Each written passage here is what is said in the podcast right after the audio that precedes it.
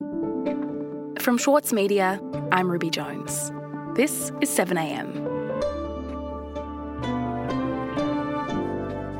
The future of Australia's universities hangs in the balance, with the government's radical reforms to funding and student fees due to be voted on as early as today. The reforms have been strongly opposed by students and some universities, but the government has been negotiating furiously behind closed doors to pass its legislation through the Senate. Today, Rick Morton on Independent Senator Jacqui Lambie's crucial vote and whether these reforms are likely to become law.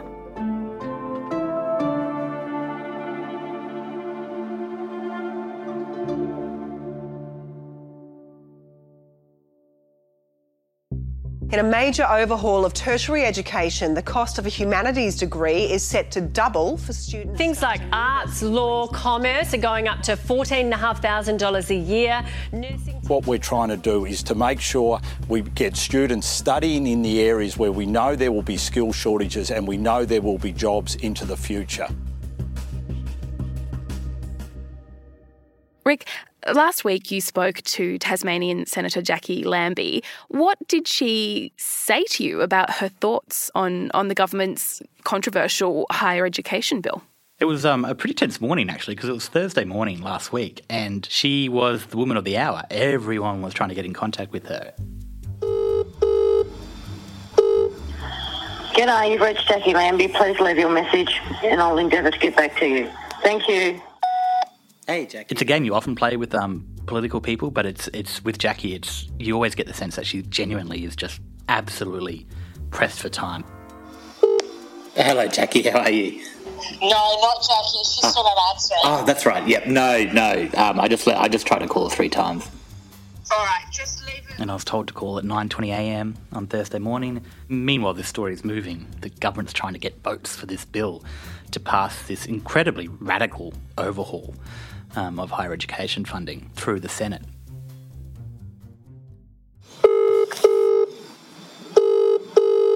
Hello, how are you? Oh, I'm good, mate. I've been talking to students this morning. They are so pissed off with Rufus Black. She had meetings that morning with about half a dozen Tasmanian university students. So I'd already picked this up over the last four weeks, but I had half a dozen of them this morning and they're just fuming. And she was incredibly fired up. She was agitated, um, she was furious, and she'd almost kind of intuited all of their rage and fury. And they're really, really suffering. One of the young ladies just broke down. You know, this is the sort of crap that's going on. So, It's you know, then put, then to threaten them with um, arts degrees and putting them up. And according to the students, all Rufus Black wants is a business model, not putting the students first. They are so angry. She told me that the students that she'd met with that morning were really angry at the University of Tasmania's Vice Chancellor, Rufus Black, who was actually one of the few VCs to support the legislation publicly. And that legislation, um, this explains some of their anger at least, would see the cost of some university degrees double for students while overall Commonwealth funding per place fell. Black had actually been lobbying Lambie to support the bill, and the government is relying on crossbench senators like her to get it across the line. So, Rick, Jacqui Lambie, uh, I mean, it sounds like she's extremely passionate about this issue. Uh, was that a surprise to you? And also, I mean, why? Why is she so passionate? This is actually the most fascinating part of the story for me because Jacqui Lambie never actually went to university, but she says that on most days she wishes that she had. You know, I just think mm, it would have actually helped me out, I reckon. But anyway, that's the way life is, and I just don't want to. Where she's from, uh, in northwest Tasmania, she was born there, she was raised there, she still keeps her local office there. It's got the worst um, higher education attainment rates in the state, which itself is still, according to the last census, the worst performing state for people aged 15 and over who have a bachelor degree. So it's not a particularly well educated part of the country. And because of that, the economic disadvantage in northwest Tasmania is deep. And I just don't want to stand in any way or put another obstacle in front of those kids um, that want to go to university and make it harder for them. I'm just not going to be a part of that. So she's had a few staffers come through her office, and several of them, you know, including a current policy advisor, also grew up in this region, and they did it tough on the trek to university, and that has really kind of settled with her. She hasn't been able to get that out of her mind. Hearing the same story. They didn't come from wealthy families, how they had to move away, move away and how it really sucked that the rich kids didn't have to work two jobs and try and do study at the same time. Yeah. And, you know, in the meantime, they were living on noodles. That's always stuck in my head. That really, really bothers me. So she's got these deep concerns about equality and access. And when the Senate started debating it, she says the situation exploded. I think that was the week before we were supposed to take the boat. And then by two o'clock that afternoon, holy crap. And I thought, oh, okay, okay, there's obviously a problem with the bill. Yeah. You know. And that made her pay uh, a lot more attention. When the coalition's trying to ram something down your bloody throat, mm. and you think, ah, okay, uh, a problem here, hello, hello, uh, the bells are going off. Yeah, so. And so when she did start to look more closely at, at what the bill itself contains, uh, what did she find? She saw something that she thought had been missed by a lot of the commentary, and including some of her own peers. This system's been put in where you get a 10% reduction um, your first payment up, up front. Well, we already know. And that is that the students could get an even bigger discount than what is currently on offer if they pay their fees up front. So the only people they're helping there, once again, exactly. is the rich kids. Exactly. And you know what? That to me is just disgusting. Um, so that.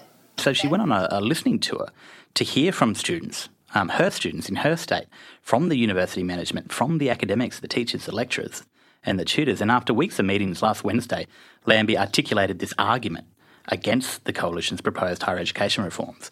And it grew, she says, based on this kernel of her own experience. I told them very early on yesterday that what I was doing, mm. um, because we have been talking most days on it, and I just said I can't vote for it. I'm sorry. I... So her rejection of the draft legislation was a thorough repudiation made through this lens of class and opportunity. This is just another discouragement. It's just another brick put in their way, and uh, I'm not doing that to them. I, you know, I salute them. I didn't get to go. It also shocked a lot of people. There were people out there who had uh, written her off, um, who had assumed that she had stitched up a deal uh, with the coalition, but that was far from the truth. She was actually scathing. Mm-hmm. And so, with Jacqui Lambie now committed to voting against these higher education reforms, what will happen next? The Coalition's last good chance to pass the legislation now rests with South Australian Centre Alliance Senator Stirling Griff and his lower house colleague Rebecca Sharkie. Now, Rebecca Sharkie actually has carriage of education policy for the party, and she's been handling the negotiations with the federal government about her vote directly. What the two of them decide to do will have huge ramifications for the future of Australian universities. We'll be back in a moment.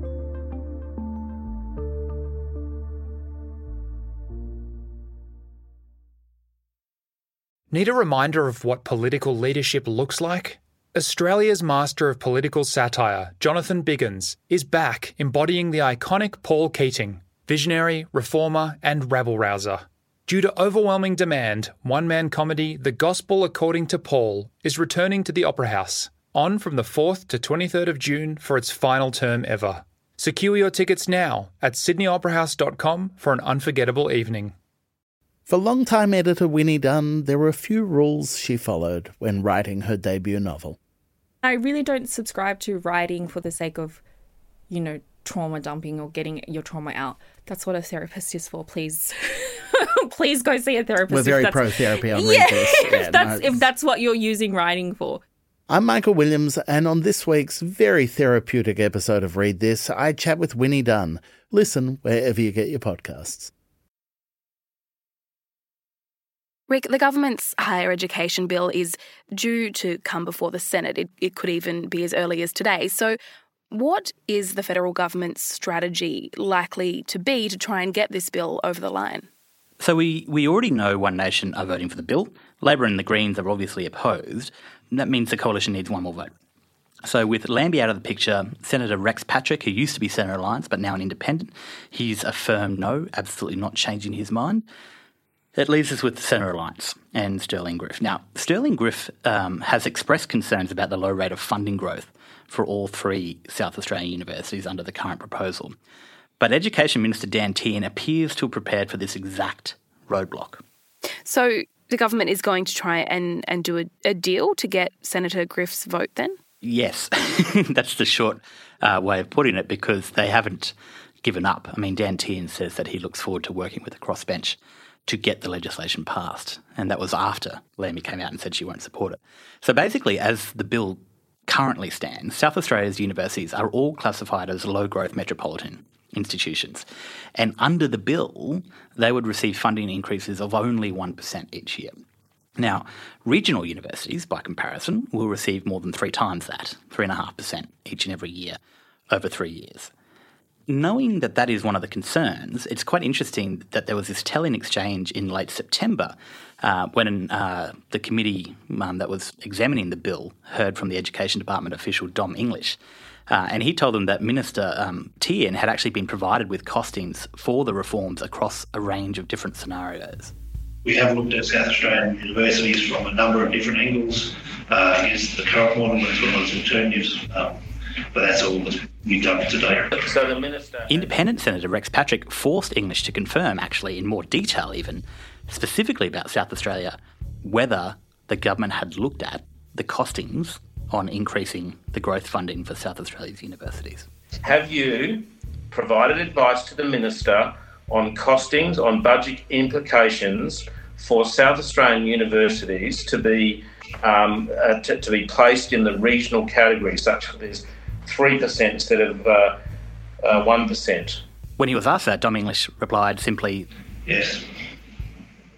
Right. So the government has basically already been looking at ways that it could carve out more money for South Australian universities, which would presumably help them secure the votes of this South Australian senator whose vote it needs to pass its bill. Surely that would make universities in other states frustrated? You could bet your house on it. so, you know, if they were to classify South Australia's universities as regional in order to win over the Centre Alliance, which is not a guarantee, by the way, because it's only one of the concerns that Centre Alliance have, but it is a pretty big one, that would have huge consequences for the government. Most trivially, I guess, um, it would mean additional an additional cost to the budget that it does not want to incur because you've got to remember that this whole package was designed so they didn't spend an extra, a single extra cent, not a single extra dollar. Um, but more substantially, though, such a deal would actually outrage other low growth metropolitan universities and especially fellow members of the powerful group of eight universities, of which University of Adelaide is one. But the VCs have kind of, they've been a bit lukewarm in their opposition or support of the bill. I mean, Rufus Black emailed staff saying that we should support it. Um, but even that was kind of an exercise in some mental gymnastics because what the universities really want is certainty around funding and the ability to grow domestic student places, um, certainly next year, but definitely over the next three years and the next 10 years, which is what this bill does. I think the VCs have been caught between a rock and a hard place in this sense because they've got university councils to which they are beholden on the one side, and then their staff and their students on the other. And both of them want different things from this government. Mm. And so Rick, it looks like the bill will be debated on and, and voted on today. So, what do you think will happen? Well, look, by the time we actually um, get through the day, anything could happen because, you know, we have had opponents of the bill express concern that Jacqui Lambie may still be rankled by the coalition. It's happened before, but she's having none of it in this particular case. Yeah, so you're done. No, no way they can get you. Oh no, wait, mate. When I make statements like that, we're done. Yeah. I've made up my mind. So the only person left in the race, like I said, is Rebecca Sharkie and, and Stirling Griff. Thank you, Senator. No, you're welcome, mate. Thanks for the chat. No, I'll let you get back to it. Good luck. Uh, yeah, you too. Thanks, mate. All right, talk soon. Nice to chat with you. Bye. Bye. Absent any announcement from Centre Alliance, the first clear sign of their vote will likely come this morning based on whether the, uh, the bill is actually listed on the order of business by Mathias Cormann, the finance minister. Now, Mathias, I was told by at least one senator, doesn't like to put anything on the order of business if he knows he doesn't have the votes. So if he thinks he's got the votes, then that can pretty much be read um, as, a, as a huge clue that Centre Alliance have supported the, the legislation. But it is the Senate, um, it is the Australian Parliament, and literally anything can happen. And certainly that's we've seen that with Jacqui Lambie. People were shocked. I've been hearing from people all week online just going, I cannot believe that Jacqui Lambie is now um, likely the saviour of uh, Australia's university sector. Rick, thank you so much for talking to me today. Thanks, Ruby. It's always nice to be with you.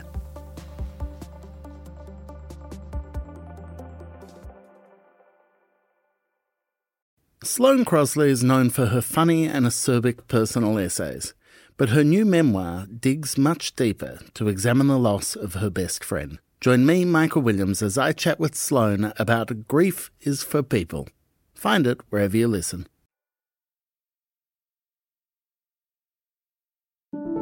Also in the news today, Victoria's Chief Health Officer Brett Sutton has said it's line ball as to whether the state will meet the tight rules needed to ease restrictions on October 19.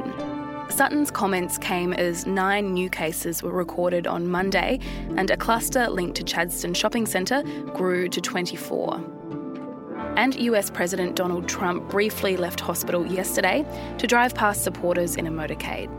A spokesperson for the White House said that the drive was approved by medical staff, but concerns have been raised about the well-being and safety of the driver and Secret Service staff accompanying the president. I'm Ruby Jones. This is 7am. See you tomorrow for a special federal budget episode of the show.